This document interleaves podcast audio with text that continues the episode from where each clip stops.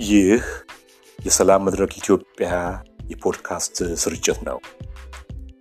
የፕሮግራማችን ዋነኛ ትኩረት በዘላቂ አገራዊ ሰላም ግንባታ፣ ማህበራዊና ፖለቲካዊ እርቅ ላይ ሲሆን ወደዚያም ሊያደርሱ የሚችሉ መንገዶችን በመጠቆም አስተዋጽኦ ለማድረግ እንሞክራለን።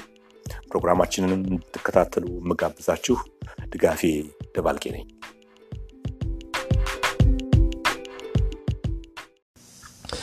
አድማጮቻችን የዛሬው ዝግጅታችን በሁለት የተከፈለ ሲሆን በገጽ አንድ የኮቪድ-19ን ወረርሽኝ የምንወጣው አቅማችንን እውቀታችንንና ቀና ልቦናችንን ስናቀናጅ ብቻ ነው በሚል ርዕስ ያዘጋጀነው ሀተታ ይቀርባል። በገጽ ሁለት ደግሞ ከዶክተር ጽዮን ፍሬው ጋር ያደረግነውን ቃለ ምልልስ እናስደምጣቸዋለን። በፕሮግራማችን ጣልቃም በሙዚቃዎች እየተዝናናችሁ እንድትከታተሉን እንጋብዛለን። ይህ የሰላም መድረክ ኢትዮጵያ ነው። አብራችሁን ቆዩ።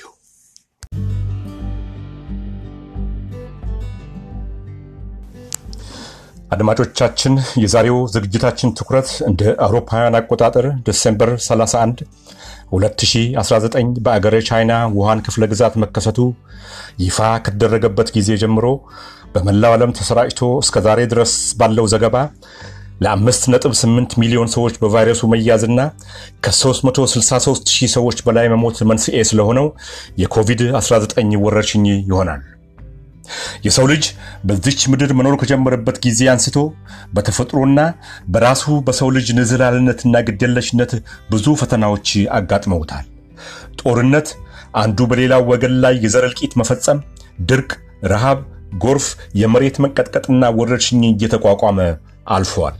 የእነኚህ ፈተናዎች አባዜና መዘዝ ቀላል ባይሆንም የሰው ልጅ ከሌሎች እንስሳት በዋናነት የሚለይበትን የማሰብ የማስተዋልና የመመራመር ብቃት ተጠቅሞ ወረርሽኞችን በክትባትና በመድኃኒት፣ ጎርፍን በእርከን፣ ድርቅና ረሃብን ደግሞ በመስኖ የመሬት መንቀጥቀጥ የሚያስከትለውን ጉዳት ደግሞ በምህንድስና ጥበብ እያሳነሰና እየተቋቋመ ኖረዋል።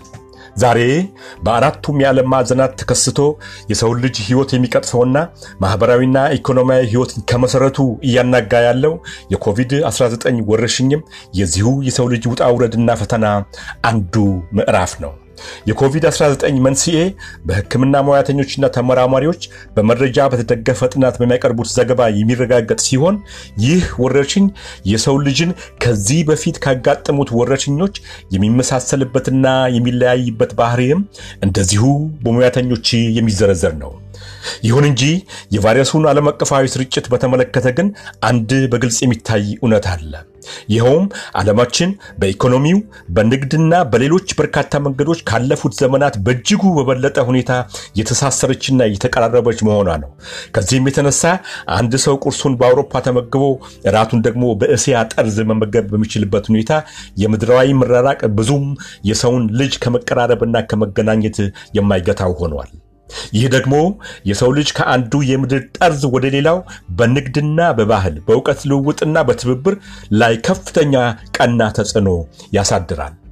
ከዚህ ጋር በተጓዳኝ ደግሞ ልውውጡና ዝውውሩ መልካምና ቀና የሆኑትን ብቻ ሳይሆን እንደ ኮቪድ-19 ያሉ ወረርሽኞችም በአጭር ጊዜ ውስጥ ዓለምን ሊያዳርሱ እንደሚችሉ የሚያመላክት ነው።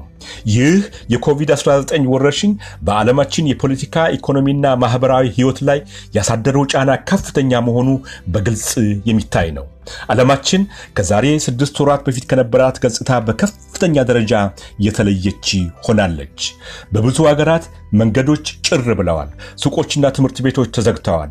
ጎዳናዎችና አደባባዮች እንቅስቃሴ አይታይባቸውም።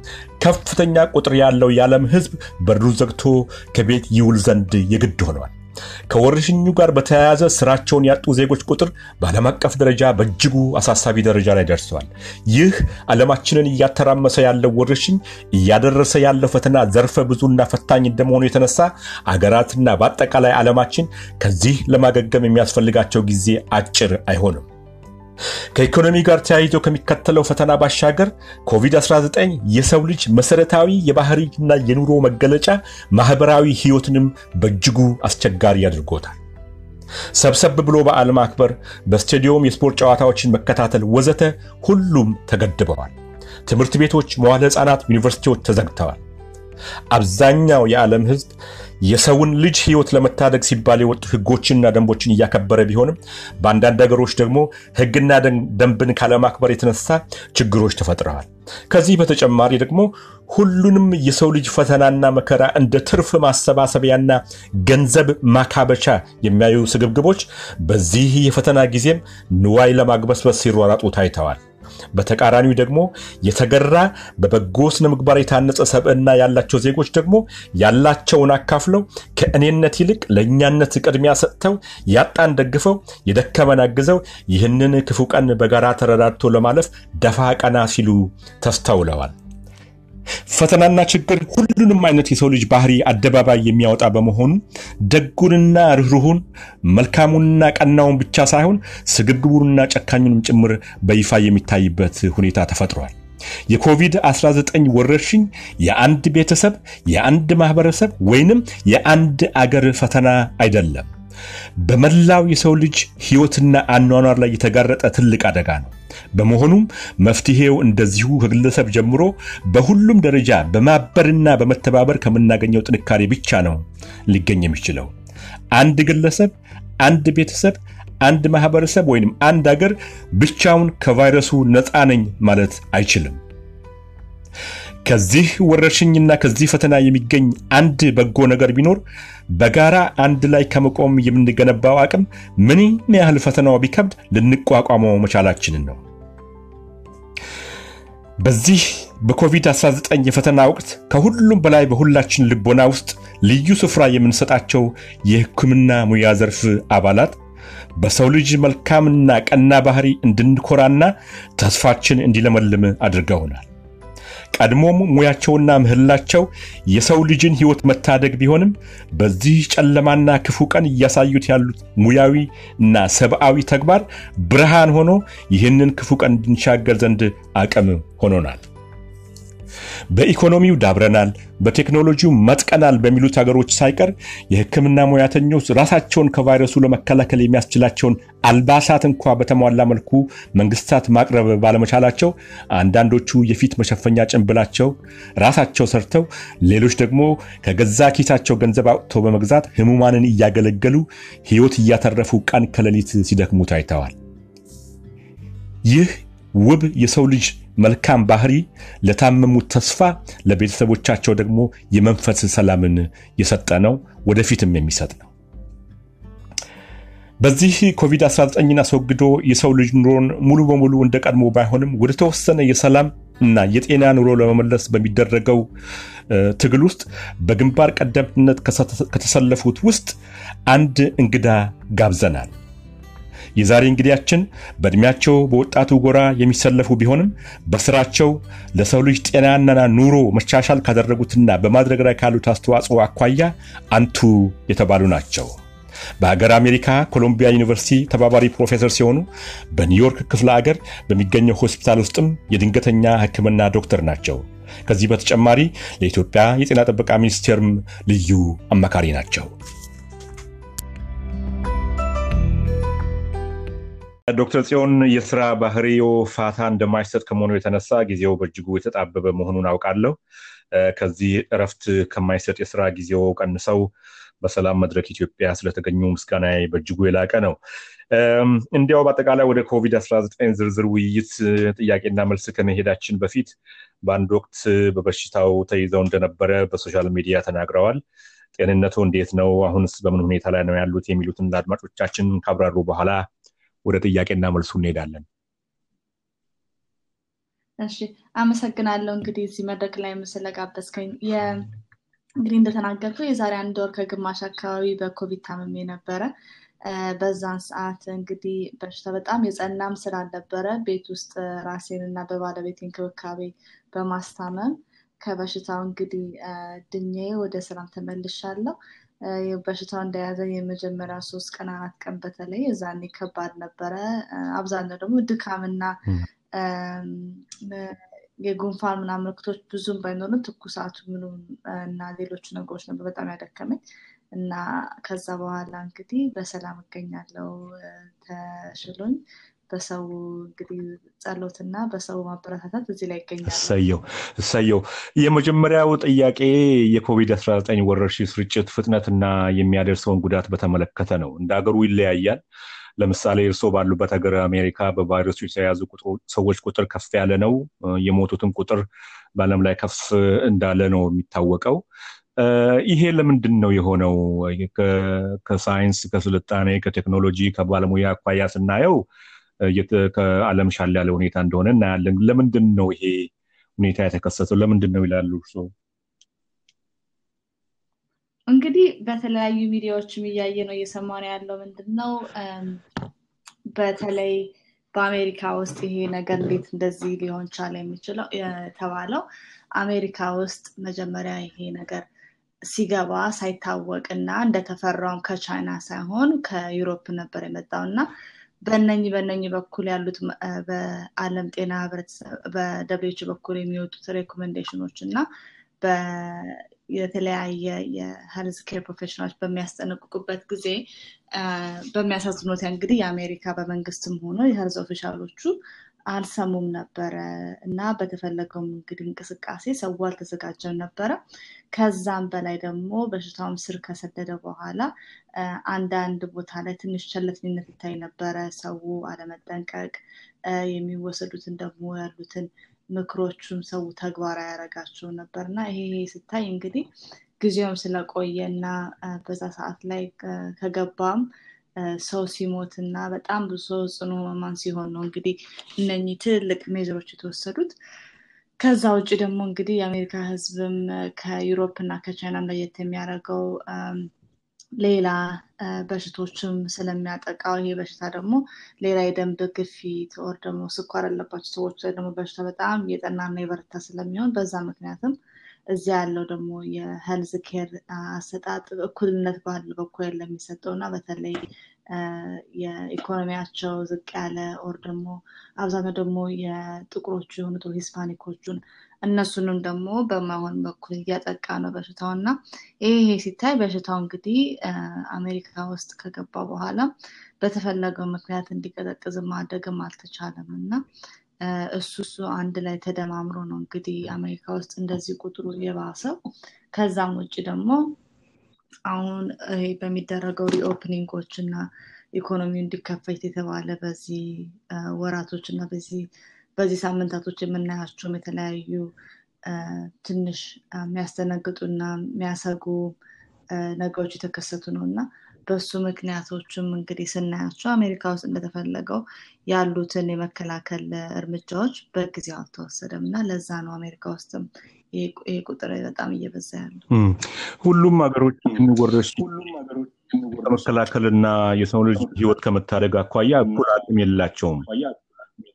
የቴክኖሎጂ የሙያና የገንዘብ አቅም ያላቸው ሀገሮችም ቢሆኑ በሚገባ መቋቋም አልቻለም። ከዚህ አኳያ በቴክኖሎጂው በሙያውና በገንዘብ አቅም ችግር ያለባቸው ሀገሮች ምን አይነት ስልት ቢነድፉ ነው ወረርሽኙ የሚያደርገውን ጉዳት መቀነስ የሚችሉት? እርሱ አሁን ከተናገሩት ከአሜሪካም ልምድ ታይቶ ከሌሎችም ከአውሮፓም ልምድ ታይቶ ምን ምን ለየት ያለ ስልት መቀየስ ይኖርበታል ይላሉ እርሶ?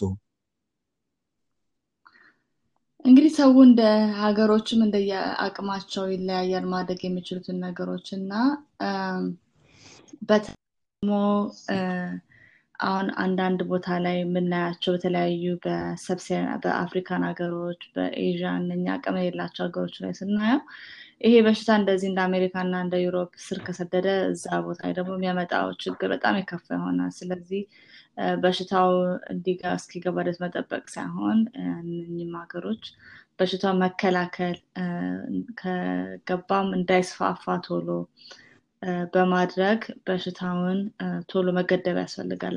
አለበለዚያ የሚያመጣው ችግር በጣም የከፋ ይሆናል። በዛ ላይ ደግሞ ሰውም የሚነገረውን ነገር በተለይ አቅም ያለው ሰው ደግሞ ቤት ተቀመጡ በሚባል ጊዜ ቤት መቀመጥ አለባቸው። ካልሆነ ደግሞ ቤትም መቀመጥ የማይችል ሰው ከሆነና ውጭ የተለያየ ስራ ለመስራት በሚወጡበት ጊዜ ራስንና ቤተሰብን ለመደገፍ በሚደረጉ ጥረቶች ላይ እነኚህም ሰዎች የሚያስፈልገው ጥንቃቄ በማድረግ በእጃቸውን የእጅ ንጽህና አፍ በመሸፈን እንደዚህ እንደዚህ አይነት ነገሮች ላይ መደረግ አለበት እና ይህን ትልቅ ሚና አለው። በተለይ በሽታ አሁን ክትባትም መድኃኒትም ስለሌለው ሰው እንደዚህ ካላደረገ እና ቶሎ ይሄ ነገር እንዳይስፋፋ ካልተወሰደ የሚያመጣው ችግር በጣም ይሆናል እና በዚህ ሰዓት ላይ ሰው ሁሉም የራሴን እንትነት ተከፍሎ እንግዲህ በሽታ እንዳይስፋፋ ሁሉም ሰው ተረባርበው በዚህ ነገር ላይ መውጣት አለበት። እርስዎ በአንድ ወቅት በ social media ላይ ሲናገሩ እርስዎ በሚሰሩበት ሆስፒታል በተለይም በኒውዮርክ ግዛት ውስጥ ስለደረሰው ምን ያክል ከባድ ጥቃት እንደሆነ ሲናገሩ በስራ ወቅት በነበሩበት ጊዜ ኢራቅ ካለው ሁኔታ ጋር አወዳድረውታል። really ምን ማለት ነው? ያ እንደው በመንፈሶ ላይ ያሳደረው ክብደት ሲኖር ይሆን? of course በደንብ አለው። ግን አሁን እኔ በተለይ በዛ ሰዓት ላይ ዋናው አገሩ ኒውዮርክ ተጠቅልቀን በነበረበት ጊዜ እና በየቀኑ የምናየው ሞት በሞት በሆነበት ሰዓት ላይ በዛ ሰዓት ላይ እኔም ራሱ እንግዲህ እንደዚህ አይነት በጣም በአንዴ ሰው ፊት ለፊታችን እንደዚህ የሚሞትበት ሰዓት ላይ ይከብድ ነበረ። ከምንም ጋር ለማነጻጸርም በተለይ ደግሞ እዚህ የ medical field ኡን እዚህ ብዙ የተማረ ሰው እንደዚህ አይነት ነገር አብዛኞቻችን አይተን አናውቅም። እና እኔም እንግዲህ የ global health እና በተለያዩ ቦታዎች ላይ እነኝህ ነገሮች መስራት በመቻሌ በማየቴም ኢራቅም የነበረኝ ጊዜ አጭር ነው፣ ግን በ humanitarian assistance በኩል ለመርዳት ነበረ ለአራት ሳምንት የሄድኩት እና በዛ ሰዓት ውስጥ እንግዲህ የነበረውን ከኔ በላይ of course እዛ ወራቶች ቆይተው የነበሩ ሰዎች አሉ እና እነዚህ በዛን ጊዜ የነበረውን ሞት እና በዛን ጊዜ የነበረውን እንደዛ በጣም የሚያስጨንቅ ሁኔታ ላይ የነበረውን ስሜት ነው ይሄ ነገር የቀሰቀሰብኝ እና እሱ ነው ትዝ ያለኝ አብዛኛውን። በተለይ ደግሞ አሁን ትንሽ ነገሮች ከቀዘቀዙ በኋላ ቁጭ ብለን ለማሰብ ስለቻል ስንችል እና በተለይ ሁለት ሶስት ወር እንዴት እንዳሳለፍነው አሁን ማሰብ ስንጀምር እሱን more እንዳለፍነው የሚለው ነገር ሀሳቦችና ጥያቄዎች ይመጣሉ። እና ሆነን ሁላችንም እንግዲህ ዶክተርን ብንሆን እናንተ ጊዜ ስራ የሰራችሁ ነው የሚባሉ ነገሮች ቢኖሩም እኔ እውነት ለመናገር እንደሱ አባባሎችን ብዙም አይዋጡልኝም። የስራ responsibility ነው ብዬ ነው ማለት ግን ደግሞ ለእንደዚህ አይነት ነገር ደግሞ ማናችንም በህይወታችን የተዘጋጀን አይመስለኝም።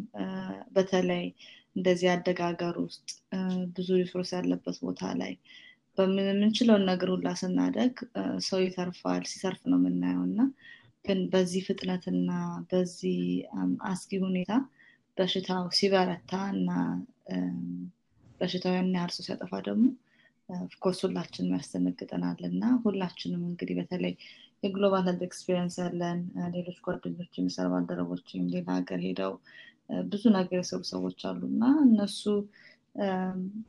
አሁን በጣም ከኔ ጋር close ነው colleague ኢቦላ ሲሰራ እንደዚህ ኢቦላ ታሞ ነበር። እና ሁላችንም በቃ worst case scenario የምንለው ሁላችንም አእምሯችን ያመጣው እና እንደዛ ነው እንግዲህ think የሰውም ተፈጥሮ ሲሆን በ worst trauma ነው ከእንደገና የሚቀሰቅሰው እና በዛ ጊዜ እንደዛ ነበር የታየኝ። ከዛም አሁን ነገሮች ቀዝቅዞም እየወጣን አልፎ ስናየውም አሁን ደግሞ የምንፈራው በዚህ በሚደረጉት የኢኮኖሚ ተብሎ ቶሎ ነገሮች ይከፈቱ የሚባሉ ነገሮች እሱን ነው የሚያሰጋን እና ሲከፈት ደግሞ እችን ሁለት ወር አይተናት የነበረውን ነገር ከእንደገና ማየትም ከእንደገና በዛ ውስጥ ማለፍ እንችላለን የሚለው ነገር ሁላችንም ያሰጋናል። ለእኔ ደግሞ እንደ ኢትዮጵያዊም ይሄ ነገር ደግሞ በሀገሬ ውስጥ ከዚህም የባሰ ጉዳት ላይመጣ እንደሚችል እያሰብኩኝ ከስራም ስወጣ እንግዲህ ሁሉም የማስበው የነበረው እሱን ነው። እንዴት ነው ይሄን ነገር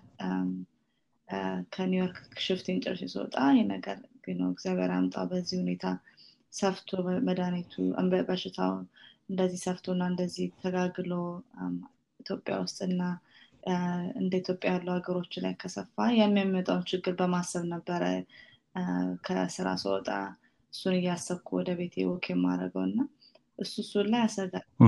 እኛም advantage አለን በአንድ በኩል በዚህ በኩል ለትንሽ ራሳችን ለማዘናጋት ሳይሆን ግን አንዳንድ ነገሮች ደግሞ በአፍሪካ በኩል ሊሰሩ እና ሊያግዙ የሚችሉ ነገሮች አሉ። የህዝቡ አብዛኛው ወጣት እንደመሆኑ መጠን ብዙ ደግሞ ከዚህ በፊት ኢትዮጵያ እና ብዙ አፍሪካ ሀገሮች በ infectious disease ምክንያት ብዙ ነገሮች ላይ እየሰሩ ስለነበረ እና ያለውም experience ስላለ አንዳንድ ነገሮችን ከተለያዩ ከአፍሪካ ዩሮፕ እና ከአሜሪካ በላይ የበለጠ ስራ ሊሰራ አድማጮቻችን ከዶክተር ጽዮን ፍሬው ጋር ያደረግነው ቃለ ምልልስ ከዚህ ሙዚቃ በኋላ ይቀጥላል።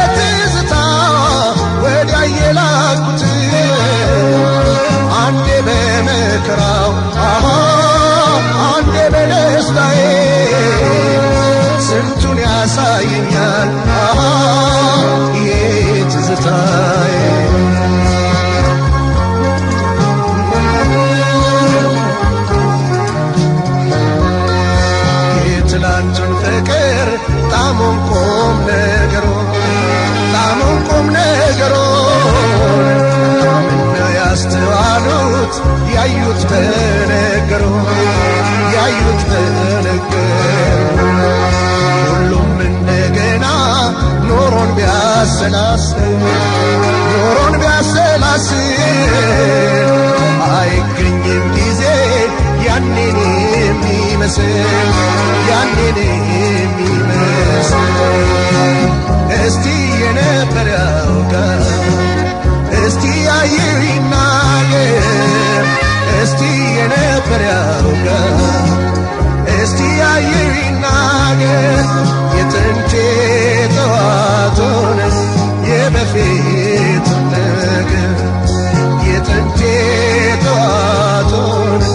የበፊቱን ነገር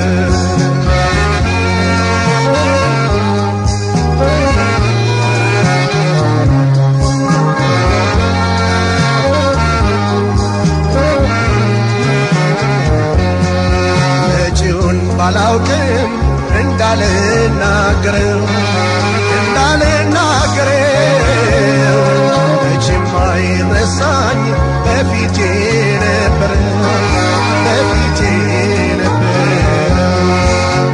ያለፈውን እንጂ ልስማው ያልኩትን ልስማው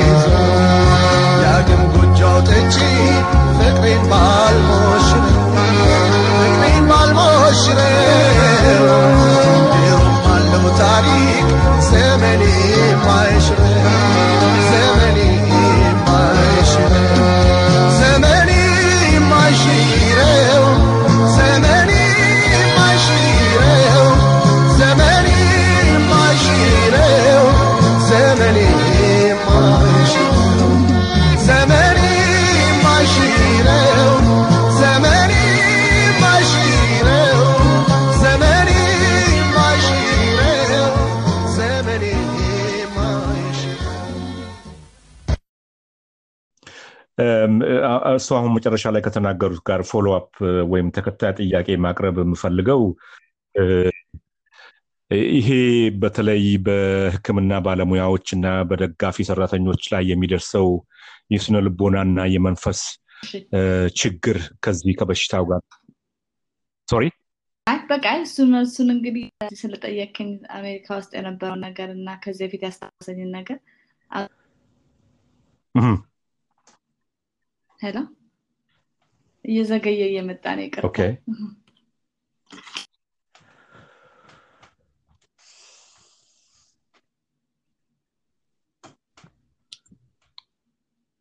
አዎ ይሰማል ይሰማል በደንብ። እሺ እንቀጥል። አሁን okay ይሰማኛል። okay። አሁን እርስዎ ካሉት ጉዳይ አኳያ እንደው ተከታይ ጥያቄ ማቅረብ የምፈልገው በአሁን በቅርብ ቀን ካየሁት ዘገባ አኳያ በዓለም አቀፍ ደረጃ ካሉ የሕክምና ባለሙያዎች ወይም healthcare workers የሚባሉት ሰባ percent ኡ ሴቶች ናቸው። አሁን ደግሞ ከዚህ ከኮቪድ 19 ጋር በተያያዘ ቅድም እርስዎም እንዳሉት የሚያደርሰው የመንፈስ ጫና፣ የስነ ልቦና ጫና አለ። ከዛ አኳያ አሁን ሁኔታው ኢትዮጵያ ውስጥ ከተለወጠ እንደው ለሙያ ባልደረቦቹ አገር ቤት የሚያስተላልፉት መልእክት ምንድን ነው? ከዚህ ዝግጅት አኳያ በመንፈስ ደረጃ በስነ ልቦና ደረጃ እንዴት ነው መዘጋጀት አለባቸው ብለው የሚገምቱት እርሶ?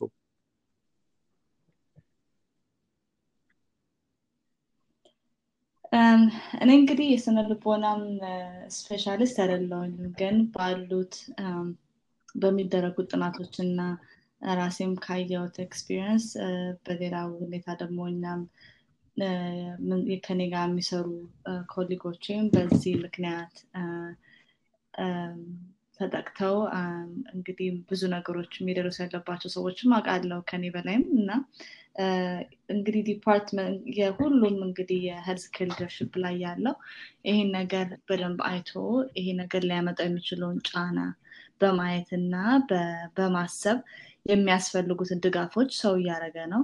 በተለይ ለ counseling ለ therapy session ኦቹን ይሄ ነገር ደግሞ ሊያመጣ የሚችለውን ነገር consequence ኡን ሰው በደንብ ተረድቶ የሚያስፈልገውን እርዳታ ማግኘት አለበት።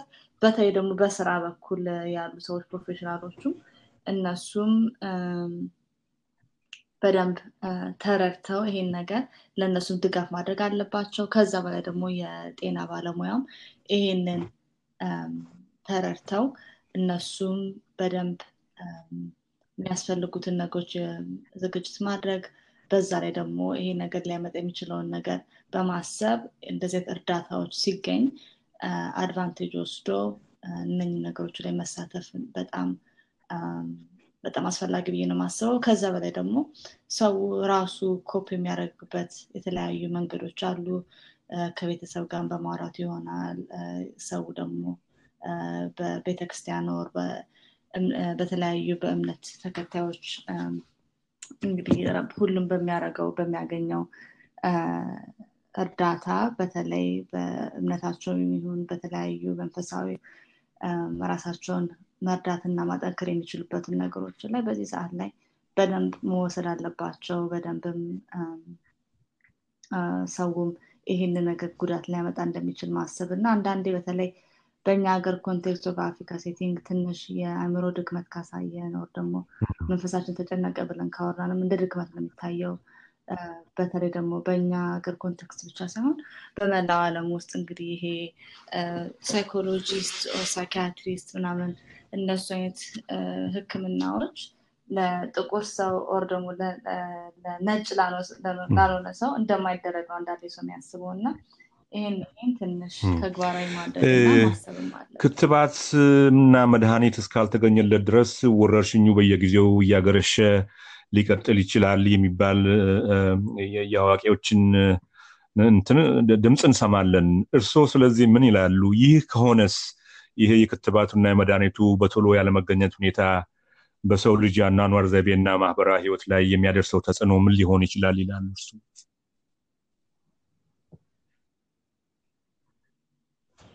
አዎ እንግዲህ ክትባት ካልተገኘለት ሊያገረሽ የሚባለው ነገር እንግዲህ የዓለም ጤና ድርጅትን በሚያወጡ የተለያዩ notice ኦች እሱን እናያለን።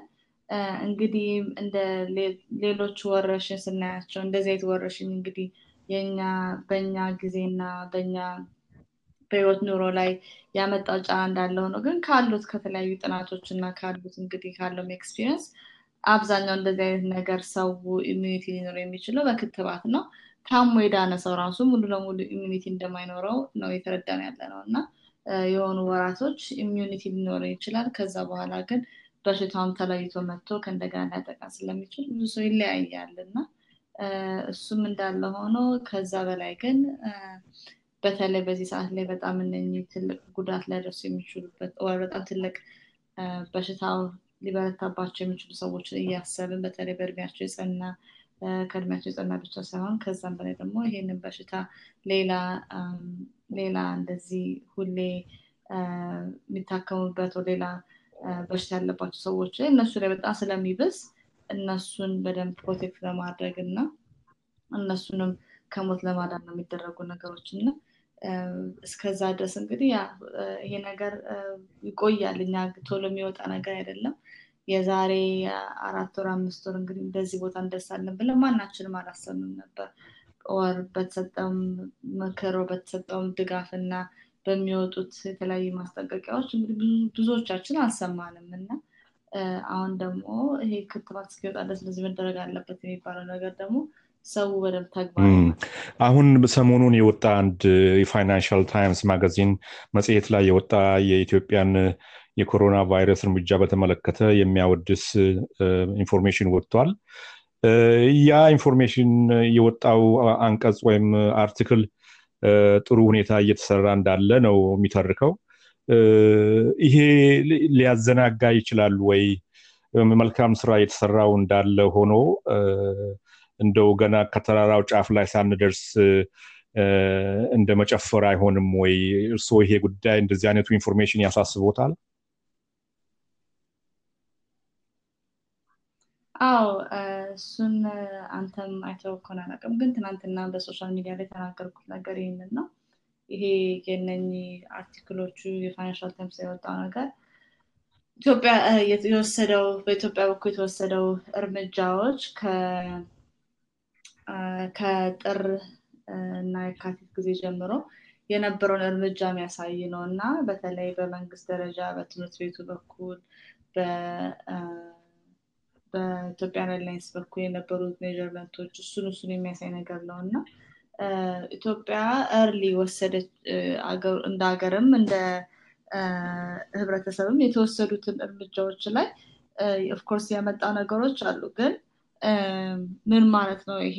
አሁን እኔ በደንብ እንግዲህ ተራራው ጫፍ ላይ በጣም ገና አልደረስንም። እዛም እንዳንደርስ እንግዲህ የሁላችንን ጸሎት ነው። ግን ከዛ ውጭ ግን በጣም early ነው ይሄንን የተናገርኩት። ምንድን ነው በዚህ ሰዓት ላይ መዘናጋትም የለብንም።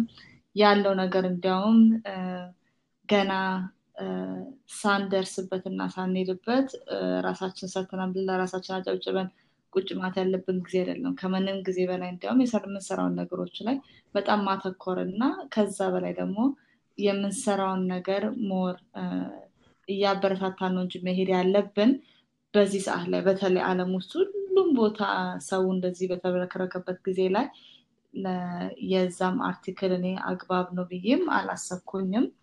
ትናንትናም social media ላይ የተናገርኩት ነገር ነው እና በተለይ ደግሞ አግባብ አይደለም ሰዓቱ። ኢትዮጵያ ደግሞ በዚች ሶስት ቀን ውስጥ የምናያቸው ልጆች እየበረቱ ነው ያሉት እና በጣም ይቀረናል።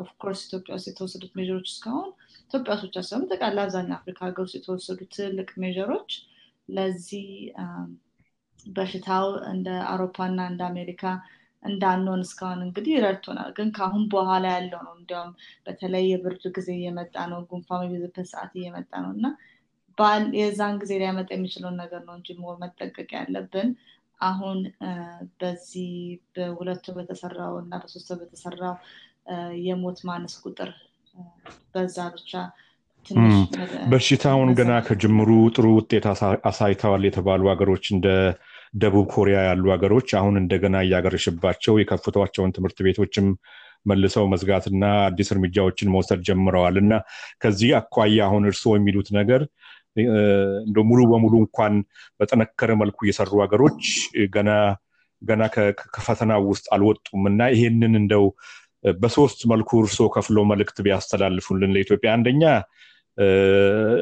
ለህግ አውጪዎች ወይም የፖለቲካ ወይም ውሳኔ ሰጪ አካላት ሁለተኛ ለጤና ባለሙያዎች እና ሶስተኛ ለህዝቡ በአጠቃላይ እንዴት ነው እነኚህ ሶስቱ አካላት ተባብረው ሲያበቁ የተጀመረውን ስራ ከግብ ማድረስ የሚቻለው እና at least የሚሞተውን ሰው ቁጥር ማሳነስ በበሽታ የሚያዘውን ሰው ቁጥር ማሳነስ የሚችሉት የሚሉትን ነገሮች ከነኚህ ልምዶች ተነስተው አንዳንድ ነገሮችን ቢያስተላልፉልን።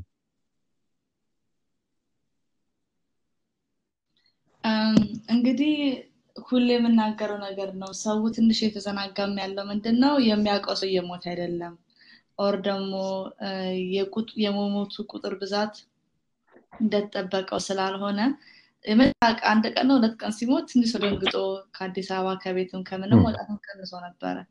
ግን እስከዛ ድረስ መጠበቅ የለብንም ባይነኝ በተለይ በእኛ ሀገር ሊያመጣው ነው የምችለውን ነገር ስለማናቅ ከሀገር ወደ ሀገር ከከተማ ወደ ከተማ በሽታው በተለያየ መልኩ ነው ሰው እየገደለ ያለው እና በእኛ ሀገር ሊያመጣ የሚችለውን ነገር ስለማናቅ ገና ትንሽ ሁላችንም መጠንቀቅ አለብን። ከዛ በላይ ደግሞ ምንድነው አሁን አንተም እንደተናገርከው በሳውስ ኮሪያን አሁን ደግሞ ኒውዚላንድ ነው። ኒውዚላንድ እንግዲህ ሙሉ ለሙሉ አጥፍቷል ተብሏል እና እነኛ ሀገሮች ላይ ራሱ በተለይ ይሄ በሽታም ክትባት እስከሚገኝ ምን አይነት ችግር ሊያመጣ የሚችላል የሚታወቀው ነገር በደንብ control ከተደረገ በኋላ ትንሽ ከተማውን ለትንሽ ጊዜ ከፈት አድርገን ከዛ አንድ ሁለት ሳምንት እየታየ በዛ ጊዜ ደግሞ ምን ሊያመጣ የሚችላል? ደግሞ ከዛ ኬዞቹ ከበረቱ ደግሞ ሞት ከበዛ በዛ ደግሞ ያሉትን እነዚህ ከፈት ተደርገው የነበሩት ነገሮች ደግሞ መቀነስ አለባቸው። እና እንደ ቧንቧ ነው ትንሽ ከፈት አድርገው እና በጣም ብዙ ሰው ከተጎዳ ከዛ ከነጋ ዘጋት አድርገዋል እንደዛ የተደረገ ነው እንጂ መደረግ ያለበት ሙሉ ለሙሉ በአንዴ መክፈት ሙሉ ሙሉ በአንዴ መዝጋት የሚባል ነገር ለሀገራችን ኢኮኖሚም ለብዙ ነገርም አይሰራም። እና በተለይ ደግሞ ይሄንን ሌሎች ሀገሮች እየተማርን ያለ ነው ምንድነው? ቶሎ ሲደረግ ነገሮቹ በችኮላ ሳይሆን በጣም በትዕግስት እና የሁላችንም ደግሞ መስዋዕትነት ይጠይቃል። እና እንግዲህ ሁሌ የምለው ጦርነት እንደ ጦርነት የሚባለውን ማነጻጸር ባልወደውም ግን best እንግዲህ ጥሩ ተነጻጻሪ ነገር ልናደርግ የምንችለው በዚህ ሰዓት ከጦርነት ጋር እና ፍልሚያው ግን ሆስፒታል ውስጥ ነው የጤና ባለሙያዎች ነው ፊት ለፊት ያሉት። እና ሰውም ይህንንም ስለማያይ በዛ መዘናጋት የለባቸውም። እና በተለይ ደግሞ ኢትዮጵያ ውስጥ ያለውን population ወጣት ቢሆንም ታምሜ ድናለሁ ብሎ የሚለውን ነገር በዛም ትንሽ መዘናጋት የለብንም። ከዛ በላይ ደግሞ እንደ አፍሪካ ሀገሮች እያየን ያለ ነው ምንድን ነው I mean በኒውዮርክ ውስጥ በጥቂቱ እያየን ያለው ምንድን ነው ህፃናቶችም እየተጠቁ ነው በዚህ በሽታ።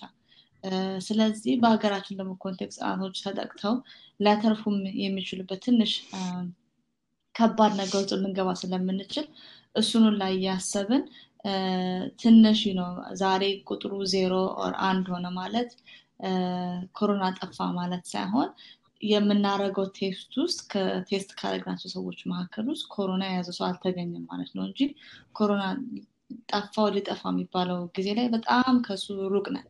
ስለዚህ ሰው ማድረግ ያለበት ነገር ሁሉም ይሄ ነገር ቤቴ ገብቶ እናቴን አባቴን አያቴን or ደግሞ ልጆችን አጥቅቶ እነሱንን ሊገል ይችላል። ራስ ላይም ሊያመጣው ነገሮች አሉ እና እኔም ራሱ ባመመኝ ጊዜ በእኔ እድሜ ያሉ ሰዎች ምንም ሌላ በሽታ የለባቸው ሰዎች ሲሞቱ ስሰማ of course እኔም ተጨነቄ ነበር። እኔም ባለቤቴም ታመን ነበር እና አንዳችን ከዚህ ብንሞት የሚለው ነገር በጣም አሳስቦኝ ነበር። የ life insurance ን ሁሉ ነገር ለቤተሰቦች detail ጽፌ ነበረ። ምክንያቱም የሚመጣውን ነገር ስላላሰብኩኝ ነው እና ለብዙ ነገር ለበጎም እያሰብን ግን ለክፉም እንግዲህ መዘጋጀት አለብን በሚለው በኩል ሁላችንም living will ጽፈን ነበር እና በጣም ሊያስደነግጥ ይችላል። በሽታው ደግሞ ሰው ሊገል ይችላል። የማናውቀውን ሰው እስካሁን እንግዲህ ብዙ ሰው በተለይ ኢትዮጵያ context ውስጥ የማያውቁት ሰው የሚያውቁት ሰው ስላልሞተ ሰው ትንሽ መዘናጋት ይታይበታል እና እዛ ጋር መድረስ የለብንም። ምክንያቱም አንድ ሰው ከሞተ በኋላ ልናደርሳቸው ከእነሱን ከሞት ለማዳን አንችልም እና በዛው ይሄንን እያሰብን ሰው በደንብ የሚሰጠውን ምክርና በጤና ባለሙያ የሚነገሩትን ነገሮች ተግባራዊ ካላደረገ ትልቅ ነገር ትልቅ ጉዳት ሊያመጣ ስለሚችል ይህንን ማሰብ አለበት የሚለውን መልዕክት ማስተላለፍ ዶክተር ጽዮን እርስዎ ሁለት በሽተኛ ነው እያከሙ ያሉት። አንድ እርስዎ በሚሰሩበት ሀገር በአሜሪካ ያለው የበሽተኛ ቁጥር ያስጨንቆታል። በዛ ጉዳይ ያለመታከት ይሰራሉ። ከዚህ በተጨማሪ ደግሞ አገር ቤት ስላለው ሁኔታ በቅርብ እየተከታተሉ እንደሚያሳስቦት እናያለን። እርስዎም እንደተናገሩት ምን ያክል ይከብዳል ይሄ? እዚህም እዛም መሆን? ይሰማል? ሄሎ አይሰማኝ እሺ ቅርታ ኮንተንት እያደረግ ምን ያክል ይከብዳል የሚለውን ነገር እንግዲህ መመለስ ይከብደኛል እኔ እንደ ክብደት ሳይሆን የማየው እንደ መስራት ያለብኝ ነገር ነው። ማለትም እንደ ሙያዬ እንደ ስራዬ በዚህ ሰዓት ደግሞ ማገልገል መቻሌን እንደ ትልቅ እንደ ትልቅ responsibility ነው ማየው። ከዛም በላይ ደግሞ ምንድነው? የሚከብደው ሰው ሲሞት ማየቱን ሰው ሰው ተጎድቶ እና ሞቶ የእነሱን ቤተሰብ ማጽናናት እነዚህ ነገሮች ይከብዳሉ። ከዛ በላይ ግን በተለይ የምንሰራው ነገር በሽተኛ በማስተማር የምናደርጋቸው ነገሮች እዚህም እና ኢትዮጵያ ውስጥም ሊከብድ የሚችለው ከሰው ሲሞት እና በተለይ ደግሞ የስራ ባልደረቦቻችን ታመው ሲሞቱ እነሱ እነሱ ነገሮች ይከብዳሉ። ግን ይሄንን ነገር እኔ እንደ ትልቅ እድል ነው ማየው እንግዲህ እድሉንም እንግዲህ እግዚአብሔርም ሰጥቶን በዚህ profession ላይ የምችለውን ያህል ማድረግ ጤንነቱንም opportunity ስለሰጠኝ እንግዲህ እሱ ላይ በደንብ መስራቱን ነው ማየው ከበደኝ የሚለውን ነገር ቁጭ ብዬ ካሰብኩ ትንሽ I think መሄድና መግፋት ለእኔ የሚያስቸግረኛል እውነት ለመናገር እና ከዛ በላይ ደግሞ በጣም የሚወዱኝ እና ሁሌም የሚያበረታቱኝ ቤተሰቡም ስላለኝ እውነት ለመናገር ክብደቱ ይሄን ያህል እንደ እንትን አላየውም። ግን ከዛ በላይ የሚከብደው ፊት ለፊት ያለው ሰው ሲሞትብን እና ያለምናቸውን ነገሮች በየቀኑ practice እናደርግ ስለዚህ I think ለጠየቅኸኝ ጥያቄ ምናልባት ጥሩ መልስ የሰጠው አይደለም ግን ብለውም ከእኔ በላይ እንዲያውም የሚከብደው ቤት ውስጥ ቁጭ ብሎ በተለይ ደግሞ አቅም የሌለው ሰው ከኔ በላይ ነው family ው depend የሚያደርግበት ያለበት ሰው ብዙ ልጆች ያላቸው ልጆች ያላቸው በዚህ ሰዓት ላይ ደግሞ ቤት መቀመጥ ብዙ ጫና ያለበት ሰው አለ። እነሱን እነሱን more ሳስብ እኔ ትልቅ እድልና በዛ ላይ ደግሞ እግዚአብሔር የሰጠን ብዙ ስጦታዎች ስላሉ ማመስገን ነው እንጂ የትን ችግሩ ላይ ላለማተኮር እሞክራለሁ። እና በአማርኛ በደንብ አላውቀውም። የመጽሐፍ ቅዱስ አንድ quote አለ much is given much is expected የሚል እና እኔም ብዙ ነገር የተሰጠኝ እንደመሆነ መጠን ብዙ ይጠበቅብኛል ብዬ ነው ማስበው እና በዛ ነው እንግዲህ በየቀኑ በየቀኑ አዳዲስ ነገሮች ቢመጡም በተቻለ መልኩ ቀኖቹን እንደ ትልቅ ተራራ ሳይሆን ትንሽዬ ዳገት ነገር እያሰብኩኝ ዳገቱን ቀስ በቀስ በመራመድ እና ባለኝ በሚደግፈኝ ሰዎች ላይ ነው በእነሱ ላይ በመደገፍ ነው የምንቀሳቀሰው እና እሱን እሱን ሳስበው ትንሽ በረታታለው ኢትዮጵያ ውስጥ የሚሰራውን ነገር እዚህም እንግዲህ እዚህም እዛም ነው ቤቴም ሁለቱም ቦታ ነው እና ለሁለቱም ይቻለውን ያለ መግፋት እሞክራለሁ። ዶክተር ጽዮን እርስዎ የህክምና ባለሙያ ኖት ያለንበት ዘመን ምናልባት በእንግሊዝኛ ቋንቋ በደንብ ሊገልጸው የሚችለው extraordinary time የሚባለው ነገር ነው። በጣም አስቸጋሪ ወቅት ላይ ነው አለማችን ያለችው። ምናልባት አሁን ከሰሞኑ አገር ቤት ውስጥ ቁጥሩ እየጨመረ ከመምጣቱ አኳያ እና አንዳንድ ነገሮች ከምንሰማቸው ምናልባት ከሙያ አኳያ ህዝቡ ማወቅ አለበት የህክምና ባለሙያዎች ማወቅ አለባቸው የሚሉት ነገር ካለ እሱን ያስተላልፉልን እና የዛሬው ውይይታችን እናጠቃልላለን ማለት የምፈልጉን አብዛኛው ነገር ብያለው ግን ሰውን ለማበረታታት ማለት የምፈልገው ነገር ምንድነው? ከህክምና ባለሙያም ውጪ የሁሉም ሰው ሚና ነው እዚህ ላይ ትልቅ አስተዋጽኦ ሊያደርግ የሚችለው። ማለትም ህክምና ባለሙያዎቹ ለመናገር ነገሩ ተንከባሎ ሰው ተይዞ ተስፋፍቶ ከዛም ከሞት አፋፍ ላይ ለማድረስ ከሞት አፋፍ ላይ የደረሰውን ሰው ለማዳን የምናደርገው ሩጫ ነው እንጂ እዛ ከመድረስ በፊት ያሉት ነገሮች መደረግ ያለባቸው ነገሮች እና ተግባራዊ አድርጎ ሰው እነሱን ሰው ቤት በመቀመጥም እጅ በመታጠብም ማስክን በማድረግም የሚያደርጉት ነገሮች ትልቅ አስተዋጽኦ አለው እና እንግዲህ ህክምና ባለሙያ እንደመሆነ መጠን የሚያመጣውን ችግር ጫና አውቃለው ቅድም ተናግሬዋለሁ። በተለይ ሰው mental health ላይ ሊያመጣው የሚችለውን ነገር የህክምና ባለሙያ የሆነም ያልሆነም እና እነሱን ነገር ደግሞ ይሄ የሀብታም በሽታ ነው ተብሎ ደም ብዛት የሀብታም በሽታ እንደሚባል እንደነበረው ማለት ነው። ይሄ የጭንቅላት የሚመጡት ነገሮች ደግሞ የሀብታም ችግር ነው የሚለውን ነገር አለማሰብ እና ሰው በሚያስፈልገው መልኩ እርዳታ ማግኘት። ከዛም ውጭ ደግሞ ከሆስፒታሉ ውስጥ ያሉት የሚሰጡ ሰዎች መደገፍ በተለይ በሀገራችን response በሀገራችን ባለው resource ደግሞ እነኚህ personal protective equipment ሲባሉ ቦታ እንግዲህ ሁሉም ቦታ ላይ ላይደርስ ይችላል እና ይህንም ነገር እንዳለ ሆነ ሰው አቅም ያለው ሰው ይህንን በማገዝ አቅም ደግሞ የሌለው ሰው ደግሞ ቤት ውስጥም መውጣት ያልቻለ ከቤት ውስጥ መውጣት ያለብን ሰዎችን ደግሞ ስንወጣ ደግሞ እንደዚህ አይነት ነገሮችን መደረግ ያለባቸውን የጥንቃቄዎች ማስተገበር አለብን። ከዛ ውጭ እንግዲህ ጊዜው አንተም እንዳልከው extraordinary times ነው። ሰው እንግዲህ ተርፎት በደንብ ሰውን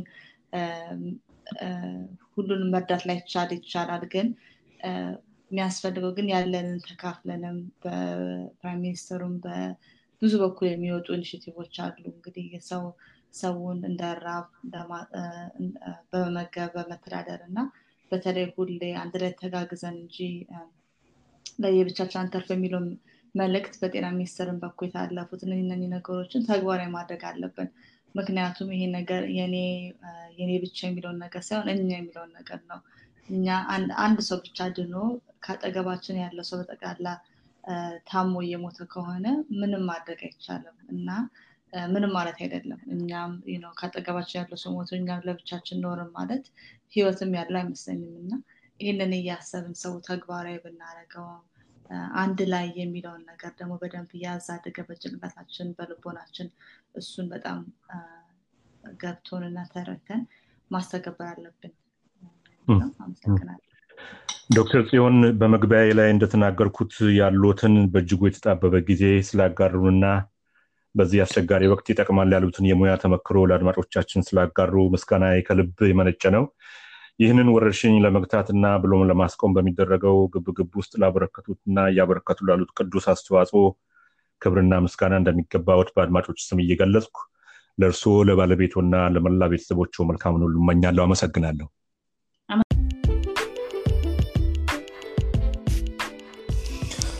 አድማጮቻችን ከዛሬው ፕሮግራማችን ማገባደጃ ላይ ደርሰናል። በሚቀጥለው ፕሮግራማችን እስክንገናኝ ድረስ ይህንን ሙዚቃ እየጋበዝኩ የምሰናበታችሁ የፕሮግራሙ አቀናባሪና አቅራቢ ድጋፌ ደባልቄ ነኝ። በያላችሁበት ሰላም አይለያችሁ።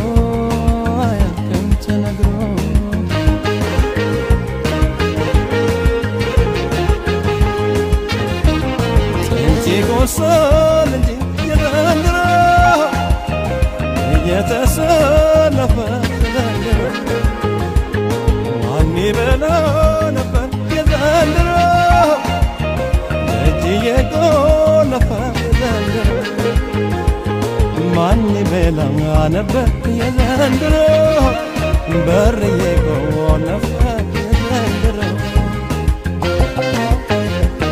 ንብረት ወዳጅ የዘንድሮ። ገንዘብ ዘመን ተካ ዘንድሮ አልተመቸም ፍጹም የዘንድሮ። በሰው ለሚመካ ናልተመቸም ፍጹም የዘንድሮ በሰው ለሚመካ የዘንድሮ።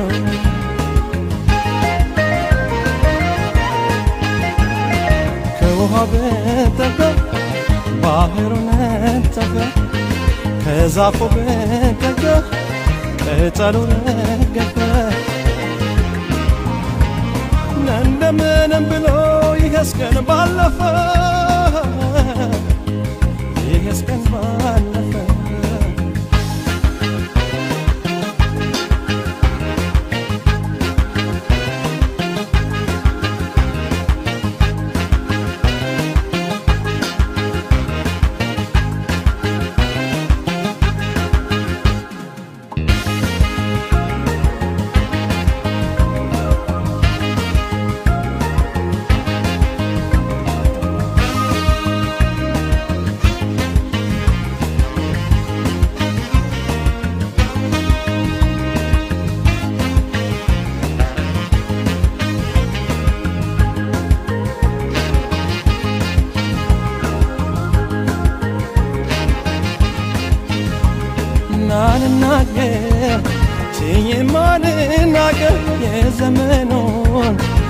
የዘንድሮን ነገር ከመጨነቅ ከመጠበብ በቀር ያገኘሁት የለም ሌላ ነገር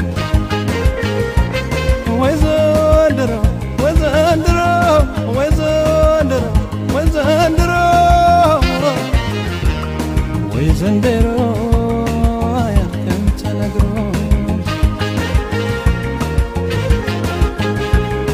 ናልናገር ችዬማልናገር የዘመኑን የዘንድሮን ነገር ከመጨነቅ ከመጠበብ በቀር ያገኘሁት የለም ሌላ ነገር። ወይ ዘንድሮ ወይ ዘንድሮ ወይ ዘንድሮ ወይ ዘንድሮ ወይ ዘንድሮ ተነግሮ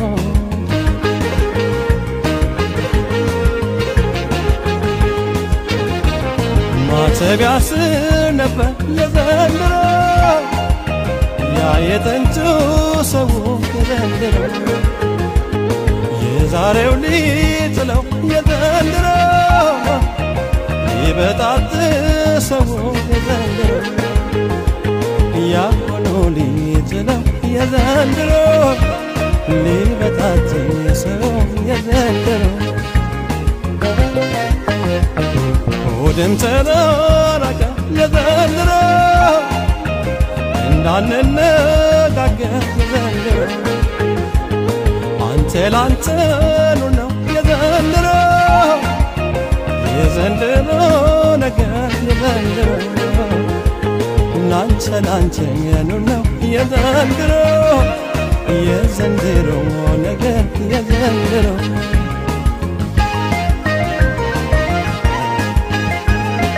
ከውሃ በጠቀ ባህሩ ነጠፈ ከዛፉ በጠቀ ቅጠሉ ረገፈ። እንደምንም ብሎ ይሄስ ቀን ባለፈ ይሄስ ቀን ባለፈ